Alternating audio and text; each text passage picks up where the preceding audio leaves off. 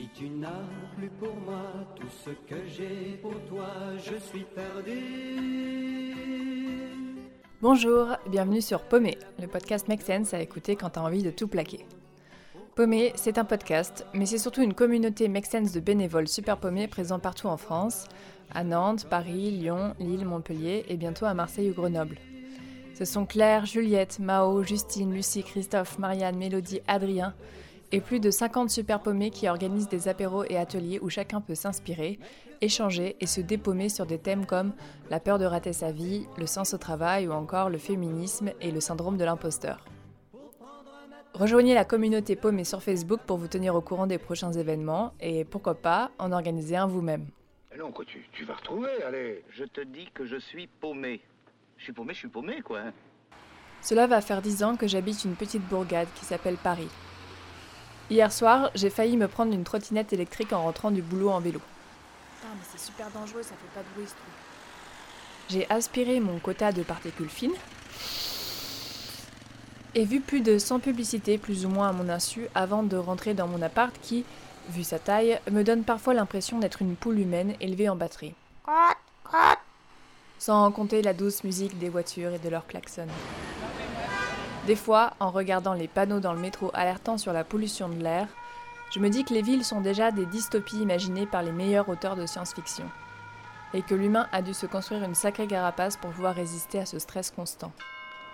Et puis, au-delà de la pollution, c'est quand même compliqué de vivre aligné avec ses valeurs, euh, prétendues écolo, dans une ville qui va à 100 à l'heure, aux mille tentations. Comment ne pas craquer pour ce plat de pâtes aux quatre fromages suremballés quand tu rentres chez toi à 22h et que t'es épuisé, ou ne pas commander sur Amazon ce bouquin parce que t'as pas le temps d'aller le chercher en librairie. Bref, j'ai envie de quitter la ville. Pourtant, cette ville, je l'aime, avec son bouillonnement culturel et ses multiples soirées. C'est aussi le cas d'Ophélie Damblé, youtubeuse chez Ta Mère Nature, qui développe des projets d'agriculture urbaine. J'ai eu la chance de la rencontrer dans le cadre d'un apéro paumé dans mon retour à la nature, organisé à Paris en septembre dernier avec Pauline et plein d'autres super paumés.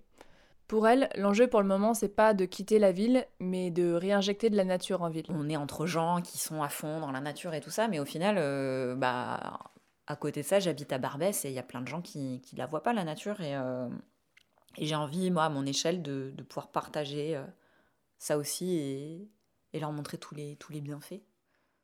Même si je suis d'accord avec Ophélie pour dire qu'il y a beaucoup de taf à faire en ville, je ne peux pas m'empêcher d'être attirée par l'image d'Épinal d'un petit corps de ferme où on planterait des radis dans la joie et la bonne humeur. La communion intime avec la nature, l'extase des sens, un sentiment grisant de liberté, l'osmose, quoi. Un vrai rêve de bobo. Et je me pose plein de questions. Comment Avec qui Où Quand? Et si je restais plutôt en ville en faisant plus de balades dans la forêt le week-end? Ou que je plantais des tomates cerises sur mon balcon Est-ce que ça serait suffisant? Est-ce que c'est pas un peu égoïste de partir à la campagne quand c'est en ville qu'on peut continuer à lutter contre un système qui détruit la nature? Du coup, vu que j'étais bien paumée sur la question, je suis allée voir Tinou. Tinou est un collègue qui a un sens de l'humour bien à lui et pas vraiment la langue dans la poche. Il est parti il y a un peu plus d'un an s'installer en Bourgogne dans la maison familiale dans un tout petit village de 30 habitants. Et il a l'air super heureux. Autant dire que j'avais très envie de l'entendre raconter son expérience. Je m'appelle Antoine Delaunay-Belleville, je chose du 44, j'ai 32 ans et j'habite au 14 rue du Bout du Monde, euh, à Cormeaux-Vauchignon, en Bourgogne. J'ai longtemps considéré euh, cette perspective d'aller vivre euh, dans la nature euh, pour différents pour différentes raisons, soit pour sortir du système, quoi, tu vois, quitter Babylone, soit pour, euh, dans le cadre de mes activités, euh, je parle beaucoup de la lutte contre les déchets, avoir un mode de vie plus durable, et c'était quelque chose qui me permet d'avoir un mode de vie plus durable aussi. Et euh, bon, et puis finalement, je suis parti vivre là-bas parce que euh, je me suis fait larguer et que j'avais envie de changer de ville. Mais euh, au final, c'est un, je suis très content d'avoir euh, bougé là-bas. Donc j'y habite depuis 15-16 mois et euh, j'ai l'impression d'avoir une super qualité de vie. Euh, c'est calme, c'est beau, on sent bien le rythme des saisons. Il fait bien froid en hiver. Du coup, euh, tu peux me raconter un peu c'est quoi le, le cadre de ta vie, c'est quoi ton quotidien? Alors j'habite dans un village qui doit faire euh, 30 habitants. La moyenne d'âge est de 60 ans. C'était une maison familiale dans laquelle on, passait un peu de temps pour les vacances scolaires et dans laquelle je me suis installé à temps plein.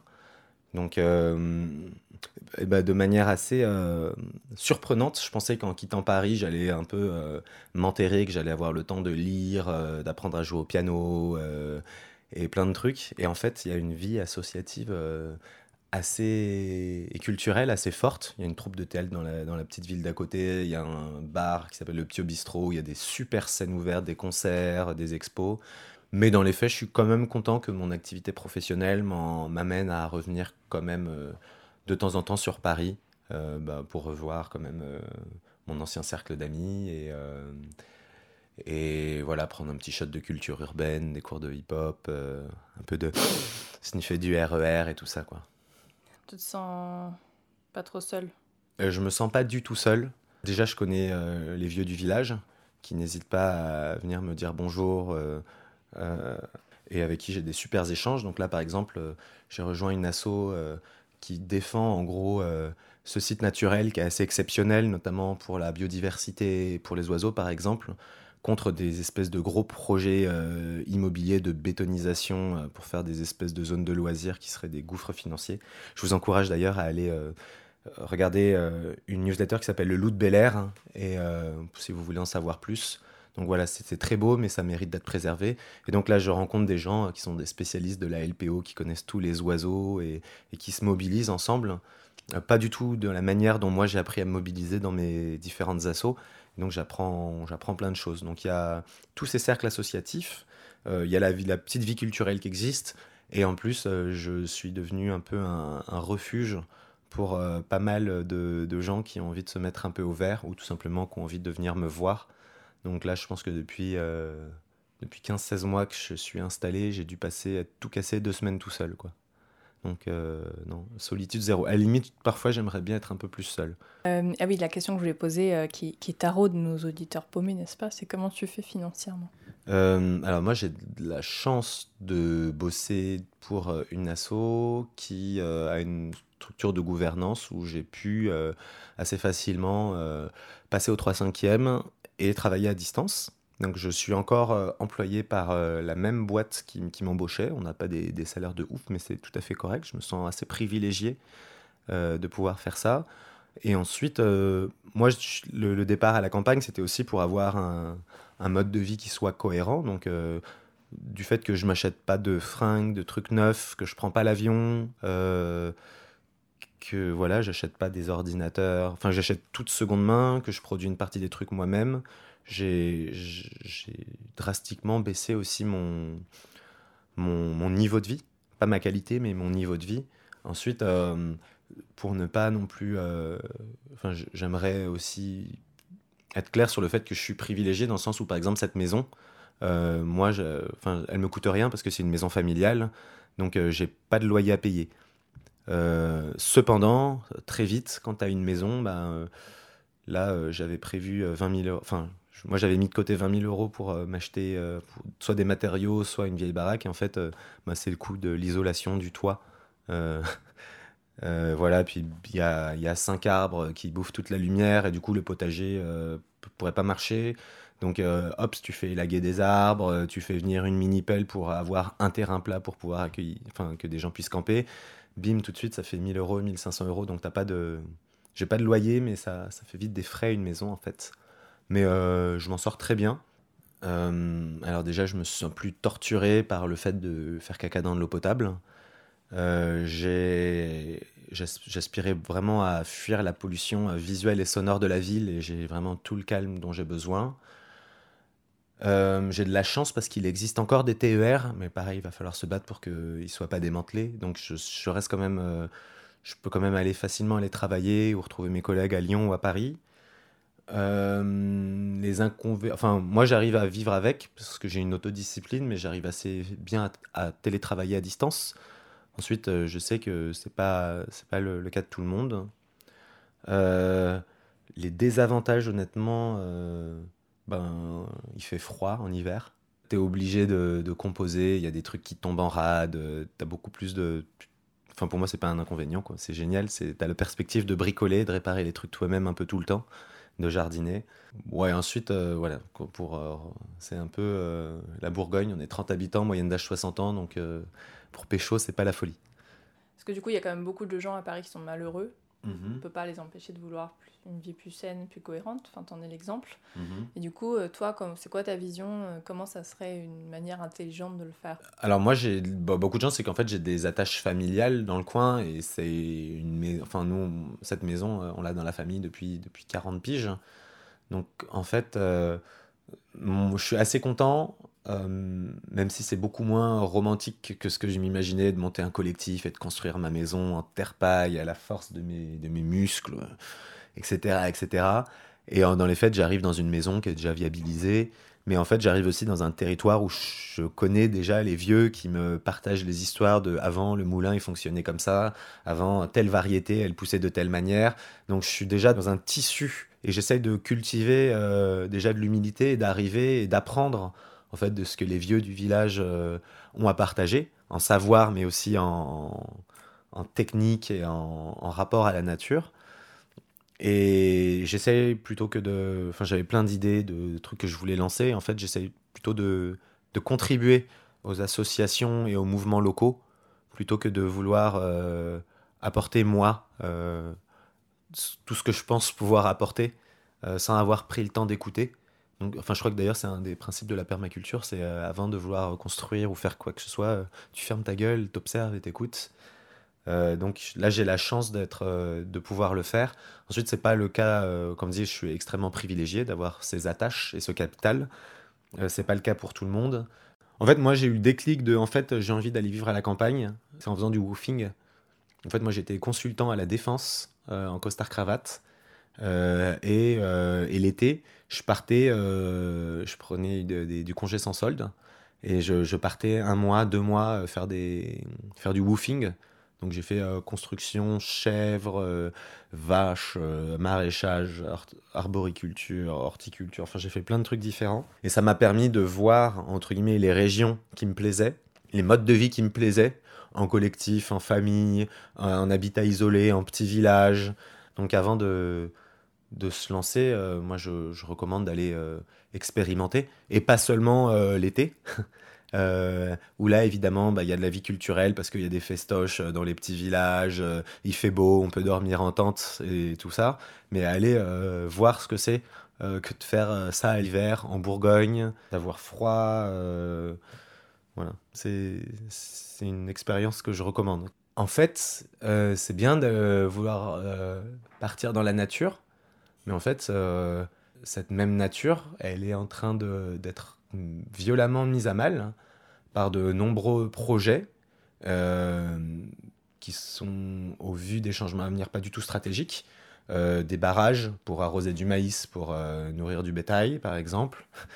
À Sivins, des, des aéroports, des sites d'enfouissement nucléaire. Donc il y a voilà des, des- il y a énormément de, sites qui sont euh, des refuges de biodiversité euh, et de bien-être dont on aura besoin dans les prochaines années et qu'on est en train de, de- détruire pour des intérêts euh, très court-termistes au profit d'une poignée de personnes. Et donc, plutôt que de fantasmer l'idée qu'on aille se retrouver dans un endroit qui, a été préservé, j'encourage tout et chacun à, à se mobiliser avec ses moyens, euh, en adhérant à Terre de Liens, euh, en, allant, euh, en allant soutenir des ZAD, en allant aider des associations comme Surfrider, comme la LPO, comme France Nature Environnement, à, à soutenir des actions, soit de lobbying, soit de désobéissance civile, soit d'installation de préservation de terres agricoles. Plutôt que consommer la nature, de, s'engager pour la nature. Voilà, donc ce serait ma, préconisation. D'ailleurs, euh, vous pouvez vous engager en essayant de préserver euh, le, un site qui est juste au-dessus de chez moi, où il y a euh, le Dicnem criard, qui est un, oiseau qui est assez rare et, qui niche du coup dans les falaises au-dessus de chez moi. Et là, il y a un maire qui, parce qu'il a des copains qui bossent dans le, dans le BTP en gros, qui a envie de faire un gros projet inutile de circuit automobile, qui, euh, bah, qui menacerait la tranquillité des habitants, qui bétonnerait en gros une surface qui pourrait être agricole ou à minima qui aujourd'hui qui sert à la biodiversité. Il y a une consultation publique en ce moment. Vous pouvez faire part de votre euh, indignation à, ce maire euh, sur Internet. N'hésitez pas à râler contre ce projet absurde en allant sur le lien dans la description de cet épisode. Ophélie, elle, n'a pas fait le choix pour le moment en tout cas de partir à la campagne malgré son amour de la nature. Et comme moi, peut-être comme toi qui écoutes cet épisode, elle est bien paumée. Oui, je suis paumée. Je suis complètement paumée. Et euh, par contre, j'ai appris à, apprécier cet état-là. Parce que dans les moments où on est paumé, c'est là où on se pose les bonnes questions. Euh, donc j'aime bien, cette... alors faut pas que ça dure trop longtemps non plus, mais de temps en temps d'avoir ce, truc-là. Puis moi on m'a souvent dit, euh, ouais Ophélie, tu, tu, te cherches, parce que j'ai fait plein de jobs différents, parce que j'ai été une slasheuse qui avait quatre jobs en même temps. Et en fait, euh, bah, j'ai appris qu'on pouvait aussi le tourner en se disant que je suis quelqu'un à multiples potentiels et, euh, et que j'ai besoin en fait de, de, ce truc-là, de faire plein de choses et de toujours être curieuse et d'aller euh, me dire que j'en sais jamais assez et que j'ai toujours... Donc en fait, ouais, je suis paumée et c'est ok. Super, merci. Je m'appelle Ophélie, j'ai 30 ans et je travaille dans l'agriculture urbaine à Paris et j'ai monté un projet qui s'appelle Ta mère nature sur lequel je raconte bah, plein de choses autour de l'écologie euh, et, plus généralement de la nature en ville. Si on remonte à, mes premiers rapports avec la nature, euh, bah, en fait moi je, suis ariégeoise, je suis née au, pied des Pyrénées euh, dans le 09 Terre Courage. Et bon, quelque part, c'est une chance. Hein. J'ai adoré mon enfance dans, la nature, à faire des cabanes dans les arbres, tout ça. Mais euh, adolescente, on va dire que euh, ça m'intéressait pas trop trop, les, les randos à la montagne. Et, euh, et, voilà, c'était compliqué d'aller voir ne serait-ce que ses copains. il fallait un vélo ou un scooter que je n'avais pas pour, pour pouvoir aller voir voilà, les amis. C'était Disons que je subissais plus la campagne que je n'en profitais euh, à partir d'un certain âge. Euh, et, je rêvais que d'une chose, c'était de me barrer à la ville euh, parce que j'avais envie de faire des concerts, des expos, boire des cafés. et c'était un truc que je pouvais vraiment pas faire en Ariège. Et à 17 ans, je bouillonnais vraiment de, partir. quoi. Et je pense que mes parents en avaient marre aussi de faire le, le taxi. Et hum, j'ai eu la chance et ça, c'est vrai, euh, enfin, je fais partie de la classe moyenne, j'ai des parents profs et qui ont accepté que je parte faire des études euh, à Paris. Euh, voilà, me payer la fac. et j'ai démarré en bilicence cinéma-théâtre, donc toujours aucun rapport avec, avec les plantes. Et, par contre, la, la, joie d'être dans une ville aussi stimulante parce que voilà, tu as, plein de choses à faire, tu te, tu te prends la foule en pleine face. moi, j'avais vraiment ce, manque-là et, euh, et, je retrouvais enfin euh, voilà, des, des tonnes d'activités à faire, euh, des, des, des, plein de nouvelles personnes. et donc, c'était très, très, très stimulant. Et j'ai comme ça évolué pendant plusieurs années dans le monde de, voilà, culturel, des médias aussi. J'ai fait plein de métiers très différents. Et l'écologie et ce, cette conscience un peu de, de, besoin de retour à la nature je l'ai eu au fur et à mesure en fait. J'avais des, des, copains autour de moi qui devenaient végétariens, un peu les uns après les autres. Et euh, moi, ça me questionnait aussi forcément sur mon comportement à moi. Et hum, j'ai commencé à lire des choses là-dessus. Et là, c'est le moment où les choses s'emballent et euh, on a envie d'en savoir toujours plus euh, sur comment est fabriquée la nourriture. Et puis on se rend compte qu'en fait, bah, le, milieu agricole est quand même très touché par euh, bah, depuis l'ère industrielle et voilà on, se retrouve avec des terres euh, quasi infertiles et, euh, et puis qu'il y a eu trop d'exportation aussi et que du coup bah, le problème de l'autonomie alimentaire il, est très fort. Et voilà ça, ça a commencé à vraiment bah, j'avais envie de lire toujours plus de choses, à me documenter. Euh, et, du coup, je suis devenue végétarienne, mais vraiment par, euh, par conscience écologique, on va dire. Je, je, m'enroulais dans mes, dans, mes, dans mes pensées en me disant que mon mode de vie euh, actuel était complètement en, dissonance avec la situation bah, ailleurs, quoi. par exemple, dans le monde agricole. et à cette époque-là, j'ai été embauchée dans une agence de pub aucun rapport non plus. Et je me suis occupée des réseaux sociaux et euh, des, événements un petit peu à l'intérieur, des contenus, on va dire, digitaux et événementiels.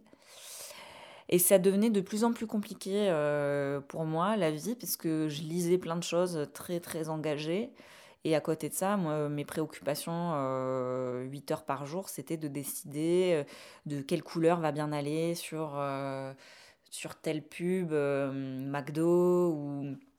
Tu vois, enfin, j'assistais à des réunions qui étaient pour moi euh, tellement euh, écartées de, de ce que je pouvais lire et réfléchir à côté que voilà en fait je, me sentais mais vraiment même physiquement complètement en décalage j'étais pas là quoi. J'étais ailleurs et, et ça a commencé vraiment à me rendre triste mais bon euh, voilà on se dit toujours euh, il y a un truc on, accepte quand même euh, toujours de les choses parce qu'on se dit attends ça va Ophélie t'es quand même bien payée c'est confortable t'as pas une vie si merdique t'es bien entourée donc tu arrives toujours quand même à, garder ce truc, enfin de tenir en fait, de, te dire mais hé mollo quoi, ça va, ton, truc de fantasme de, partir sur les routes, apprendre à faire pousser les légumes, enfin pourquoi te faire chier le cul alors que enfin c'est ça va en fait. Et puis, comme tout le monde, il faut euh, le petit déclic, le petit coup de pied au cul. Et euh, moi, ça n'a pas été un truc si difficile, mais quand même, euh, c'était une rupture amoureuse. Euh, J'en parle à chaque fois parce que, en fait, c'est assez important de se dire, faut, faut pas fantasmer le truc de ah ça y est, il a vu le film demain et, et le lendemain il se reconvertit dans l'agriculture. En général, c'est quand même beaucoup plus violent les changements de vie et ça part euh, voilà de rupture. Euh, moi, en, formation, j'ai pu rencontrer des gens qui, euh, ben, qui du coup, étaient en situation de burn-out, de deuil, de divorce, de, choses vraiment violentes. Et c'est dans ces moments-là où on a une sorte de pulsion de vie, où en fait, bah, soit on y passe, soit on passe à autre chose et on, se tourne vers des choses euh, plus connectées, enfin plus vitales aussi. Et euh, moi, ce, truc de la bouffe, c'était vraiment... euh, j'ai été prise d'angoisse quoi de me dire que j'étais pas capable de subvenir à mes besoins quoi je, que je savais pas faire pousser une tomate. Et voilà. Donc cette rupture m'a poussée à négocier une rupture conventionnelle que, voilà j'ai eu la chance euh, qu'elle soit acceptée et, que je puisse toucher du chômage et que du coup je puisse aller suivre des formations Euh, et donc après ça je suis partie sur les routes donc euh, trois mois après j'avais trouvé une formation à la ferme Sainte-Marthe qui est en Sologne. Et donc c'était pas une formation qualifiante, mais ça me permettait aussi de, de voir, parce qu'en fait je partais un peu avec cette envie de savoir euh, comment faire pousser ma nourriture, mais sans trop euh, savoir quel métier euh, j'allais faire là-dedans.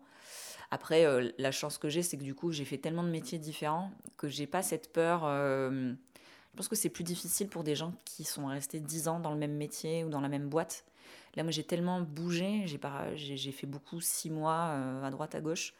Du coup, j'avais pas cette peur de, de me lancer sur un nouveau truc que je connaissais pas. Et euh, ben, ça a été six mois où en fait j'avais vraiment euh, tout lâché à Paris. Euh, bon, alors tout lâché, oui et non, parce que je m'étais mis en sous-loc mon, appart en me disant on sait jamais si jamais je, reviens. Mais quand même, j'ai quitté Paris sans trop savoir si j'allais vraiment revenir quoi. Je me disais pourquoi pas, peut-être que je vais monter une ferme, me trouver un, un mari agriculteur incroyable qui avait des petits ânes, euh, des bébés ânes. Enfin bref. Et je me suis formée. C'était génial. J'ai rencontré plein de gens que j'aurais jamais rencontrés autrement. Euh, des gens qui avaient aucun rapport avec moi, avec moi et mon monde culturel et tout ça. J'ai donc j'ai été à l'école, mais j'ai aussi fait pas mal de woofing. Et ça, c'est un, moment aussi assez chouette parce que bah, on se teste en fait en, en, réel, quoi. Euh, et physiquement, c'est assez intéressant. Moi, je me suis rendu compte, par exemple, que le dos et les genoux, euh, j'allais vraiment morfler euh, si, si je me lançais vraiment dans le maraîchage. Euh, plein d'enjeux aussi. Je me rendais compte que je, je me sentais pas attachée à une terre en particulier, que je me sentais pas m'implanter dans un territoire et monter ma, ma micro-ferme. Et ça ça m'a permis aussi de me rendre compte que Paris me manquait, que la ville me manquait et que j'étais ravie d'être à la campagne. J'ai vraiment vécu des moments géniaux dans la Drôme, en Sologne et tout ça. Mais que, que cette ébullition-là urbaine, c'était mon truc, quoi, que ça, voilà, c'était, euh, que ça me manquait. Euh, et donc j'ai décidé de revenir à Paris en me disant, euh, quand même, je, lis de plus en plus de choses sur l'agriculture urbaine, j'ai l'impression que ça se développe de plus en plus. Et j'ai commencé un peu à, frapper à toutes les portes. Et euh, j'ai décroché un, job dans une boîte d'agriculture urbaine. Et, et c'est comme ça que je suis remontée à Paris, sans trop savoir ce qui allait m'attendre. J'avais aussi cette appréhension de me dire, waouh, après six mois quand même à t'être projeté quand même un petit peu, pourquoi pas à la campagne, qu'est-ce que ça va te faire de revenir. Et, euh, et comme d'hab, à, chacun de mes retours, euh, il y a eu cette espèce de, réemballement de la machine. Et, euh, et là, c'était génial en plus parce que je redécouvrais un peu Paris sous un autre angle. Parce que là, je me suis retrouvée à, à bosser sur les toits, dans des fermes urbaines. Et là, tu, tu redécouvres complètement l'horizon des toits. Enfin, c'est assez fou. Et, bon, bah, l'agriculture urbaine, c'est dans des lieux un peu cachés aussi dans des friches, dans des, dans des fonds de cours, euh, tu accèdes à des, à des lieux secrets euh, assez fous. Et donc j'ai vraiment euh, redécouvert ma ville et re-rencontré aussi plein de nouveaux gens puisque j'étais dans un nouveau domaine professionnel. Et pendant un an, comme ça, j'ai j'ai j'ai été auprès de plein de, jobs différents, enfin auprès de plein de projets différents, donc des startups, euh, des assos. Euh. À côté de ça, j'ai oublié de le dire, mais euh, toute cette transformation, ce changement de vie, je l'ai raconté en vidéo. À partir du premier jour où j'ai quitté Paris pour me former en maraîchage, j'ai raconté ça sous forme de vlog. Du coup, je résumais un peu chaque semaine ce qui s'était passé. Et je voulais un peu témoigner de ça. Alors à l'origine, c'était surtout pour tenir au courant mes proches de ce changement. Et puis au final, je me suis rendu compte que ça parlait à, beaucoup plus de gens que prévu et qu'il y a plein de gens de mon âge qui, qui se posaient des questions et, euh, et, voilà, qui voulaient se reconvertir. Donc moi, c'était une manière de, témoigner, de montrer un parcours euh, parmi d'autres. Euh, et je me suis éclatée à faire ça. À faire ça et ça a pris plus de place que prévu dans ma vie. Et au retour à Paris, j'ai continué aussi à, communiquer là-dessus sous forme de vidéos, plus autour de l'agriculture urbaine. Et, euh, et, au bout de ces un an, auprès de plein de projets différents, en fait, euh, je me suis rendu compte que j'avais envie de monter mon truc à moi. Et il y a toujours quand même ce syndrome de l'imposteur quand, quand tu changes de vie, tu te dis que tu t'en sais jamais assez et que qui tu es euh, pour monter ton truc alors que ça fait qu'un an que ça y est, tu as appris à faire pousser les légumes. Et en fait, je me suis dit que de toute façon, le syndrome de l'imposteur, il faut, bah, faut s'arracher de ça et, euh, et, se lancer parce que il y a eu aussi ce souvenir euh, de rencontres avec des maraîchers qui te disent après même 40 ans de métier euh, qu'ils y connaissent toujours rien à la nature et qu'elle est plus forte que, et que de toute façon il faut accepter les choses. Donc c'est ça aussi où je me suis dit bon de toute façon voilà t'apprendras toujours sur le tas et, et oui il faut avoir de l'humilité par rapport à, à toutes ces choses de la nature. Et donc, depuis, là, ça fait un an que j'ai un projet voilà, qui s'appelle Ta mère nature. Je vis principalement de, de, ma création de contenu autour de la nature en ville. Donc, plus, plus principalement euh, sous forme de vidéos que je vais faire pour d'autres, comme pour moi aussi, parce que j'ai reçu une subvention du Centre national de cinéma. Et mon grand sujet de l'année, c'est aussi la, la, green guérilla. Et je pense que c'est ce qui a vraiment donné du sens euh, à ma place en ville aujourd'hui.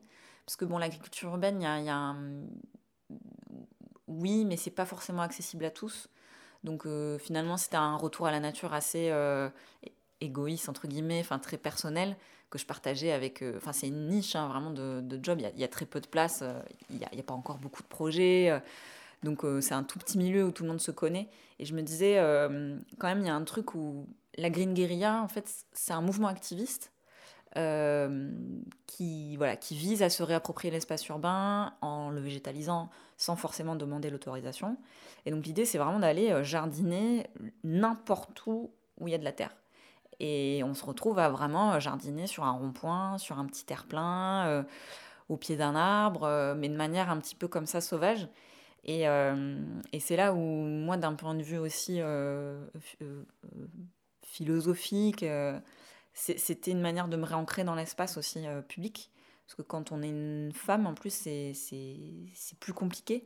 On n'est jamais, rarement en tout cas, en train de stationner dans la rue. Euh, la rue n'est pas, pas conçue par et pour les femmes, pas encore assez.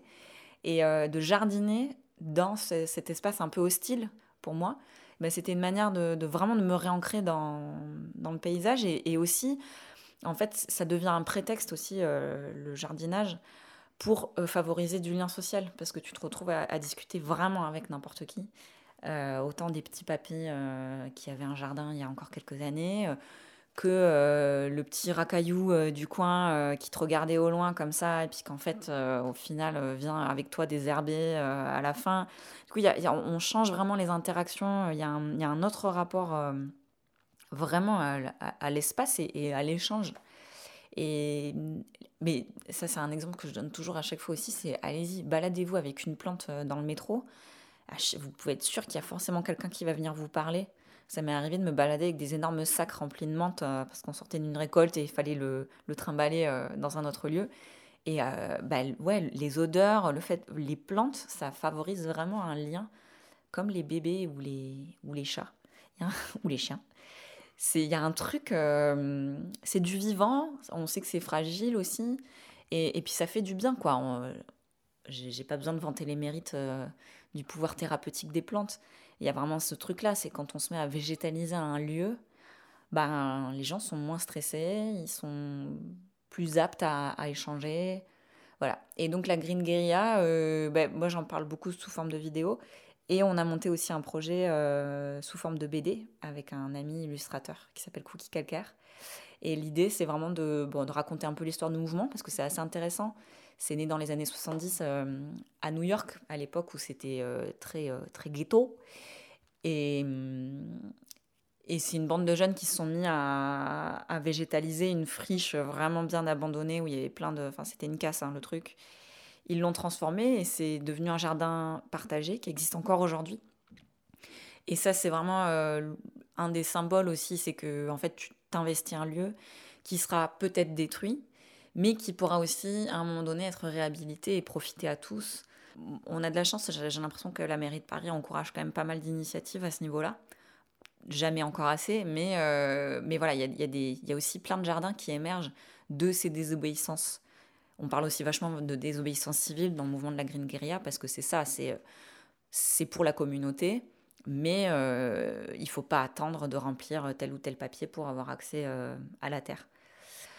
Euh, et, en fait, ce mouvement-là, d'en parler, d'agir euh, aussi, de participer à des actions, bah, ça m'a conforté dans l'idée que j'avais un rôle à jouer dans la ville, que j'avais pas envie de fuir un milieu qui peut être parfois très dur. C'est clair, Paris, c'est euh, mais comme d'autres villes, hein, c'est ça peut être vite.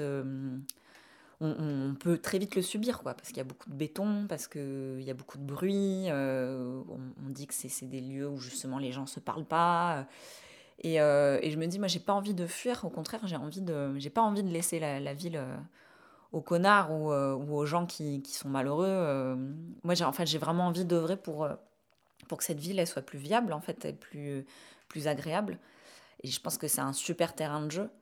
Et, et en plus de ça, moi, je, suis beaucoup plus touchée par une nature qui émerge d'un milieu où elle n'avait elle pas sa place. je trouve que c'est d'autant plus beau. Et euh, finalement, euh, j'ai pas envie d'investir des lieux qui sont déjà beaux et sauvages. Et euh, je me dis qu'ils sont très bien là où ils sont. Et c'est cool aussi qu'il y ait des gens qui, qui les protègent. Mais moi, mon rôle, en tout cas pour l'instant, c'est de, de faire émerger, de montrer en fait que la nature, elle est partout. Et en ville, elle, elle, voilà, il y a plein de bénéfices à ce qu'elle soit présente. Hum, donc c'est rigolo parce qu'en fait, j'ai vraiment, si on fait un état des lieux un peu, je viens de la campagne, j'ai tout fait pour la quitter. J'ai quand même eu des, des, des, mouvements de retour quand même un peu, euh, un peu vitaux à, cette nature. Mais c'est comme si j'avais besoin de reprendre un souffle pour le réapporter ensuite euh, dans la ville aussi, qui, moi, m'apporte beaucoup. Euh, voilà, j'y ai tous mes amis, encore plein de projets culturels, et je m'autorise quand même toujours l'idée de pourquoi pas partir un jour m'installer dans un écolieu et, et, ça, ce sera une autre aventure. Mais euh, pour l'instant, j'ai l'impression qu'il y a encore tellement de transmission à faire encore en ville. Moi, j'évolue maintenant dans un, dans un milieu écolo. Euh, enfin voilà, on, est entre gens qui sont à fond dans la nature et tout ça, mais au final, euh, bah, à côté de ça, j'habite à Barbès et il y a plein de gens qui ne la voient pas, la nature. Et, et j'ai envie, moi, à mon échelle, de, pouvoir partager ça aussi et, leur montrer tous les, tous les bienfaits. Alors, pour ceux qui veulent plus de nature dans leur vie, mode d'emploi. Non, il n'y a pas de mode d'emploi. Euh, moi, ça a été de changer de regard déjà.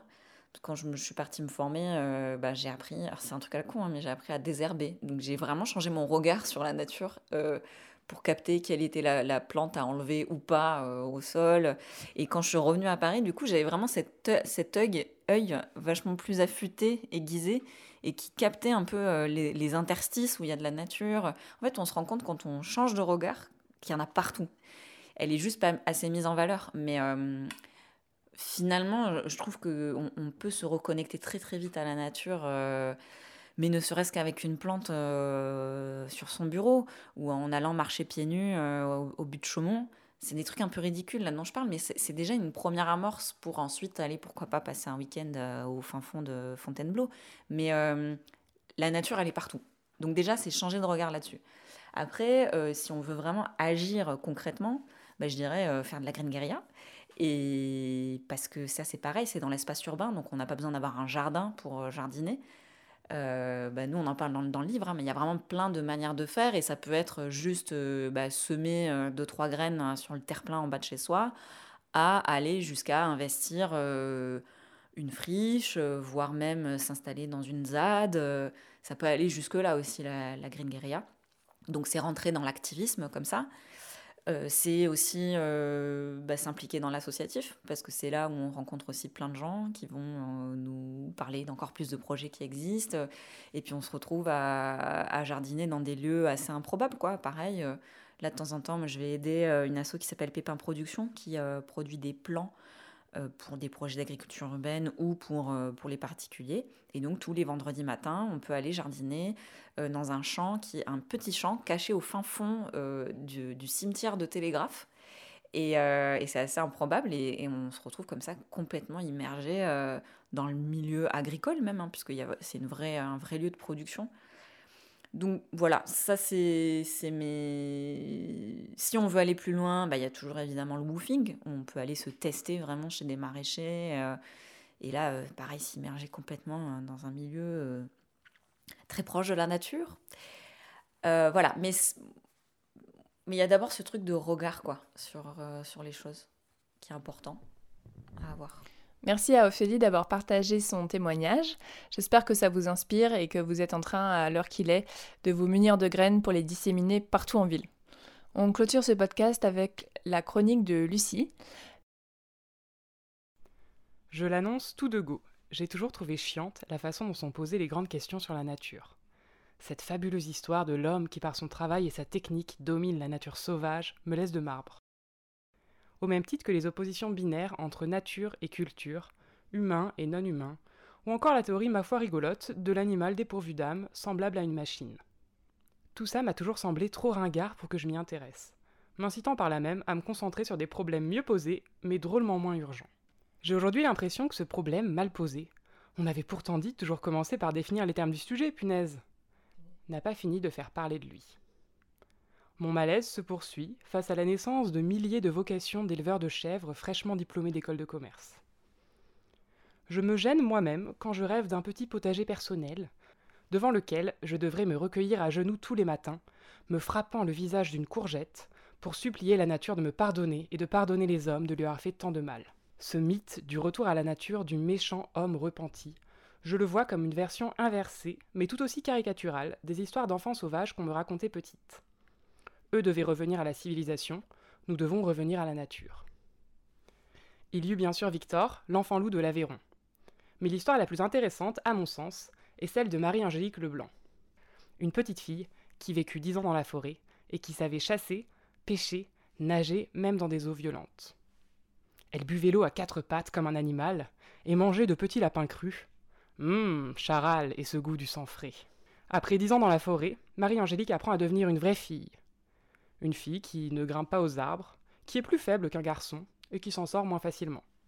Le meilleur de notre civilisation, en somme. Mais c'est quoi en fait cette nature sauvage dont tout le monde parle? Je ne la vois pas. La nature autour de moi est cultivée. Il faut peut-être en revenir aux mots, qui réconfortent quand on n'y comprend rien. J'aime la formulation penser comme une montagne, développée par Aldo Leopold, l'un des pères de la gestion de la protection de l'environnement aux États-Unis. Ce forestier, également chasseur, tuer les loups, c'est entraîner la prolifération des cerfs, plus de cerfs, c'est plus de cerfs qui broutent, et un sol qui s'érode plus vite, et une montagne qui meurt. Il faudrait donc penser comme une montagne qui vit dans la crainte mortelle de ses cerfs. Si la façon dont on parle de la nature aujourd'hui me pose tant de problèmes, c'est peut-être parce que contrairement à ce que nous annonçons, nous n'en avons pas fini avec le naturel. Selon Bruno Latour, nous ne pouvons pas opposer naturel et artificiel quand autour de nous, il n'y a que de l'hybride, un mixte de nature et de culture. To be hybrid or not to be, that is the question. Pour penser l'hybride, il faut en finir avec la déconnexion entre science et démocratie. Dans le Parlement des choses proposé par Bruno Latour, il n'est plus question d'homme ou de nature des choses sont représentées par des mandataires compétents. Si l'un des mandataires parle du trou dans la couche d'ozone, l'autre représente les industries chimiques de la région Rhône-Alpes, un autre les ouvriers de cette industrie, et un dernier, la météorologie des régions polaires. Après avoir pensé comme une montagne, il faudrait donc penser comme une chose. J'apprends à reconnaître les arbres à leurs feuilles, je me fascine pour des champignons.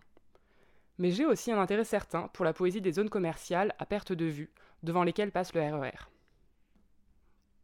Finalement, ma poésie préférée, c'est contempler l'interminable répétition de la nature face à une prairie dans la maison de mes parents que je connais depuis 27 ans.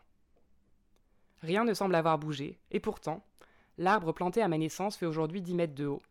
La cabane de mes 10 ans et le cimetière des animaux, au fond du jardin, sont presque entièrement recouverts par les herbes folles. La prairie de mon enfance. Toujours la même, et tout de même différente. Ça, c'est loin d'être chiant. Voilà, c'est la fin de cet épisode de Paumé. J'espère que ça vous a plu et n'hésitez pas à rejoindre le groupe Facebook des paumés pour vous tenir au courant des dernières actus. A très vite et vive la pommitude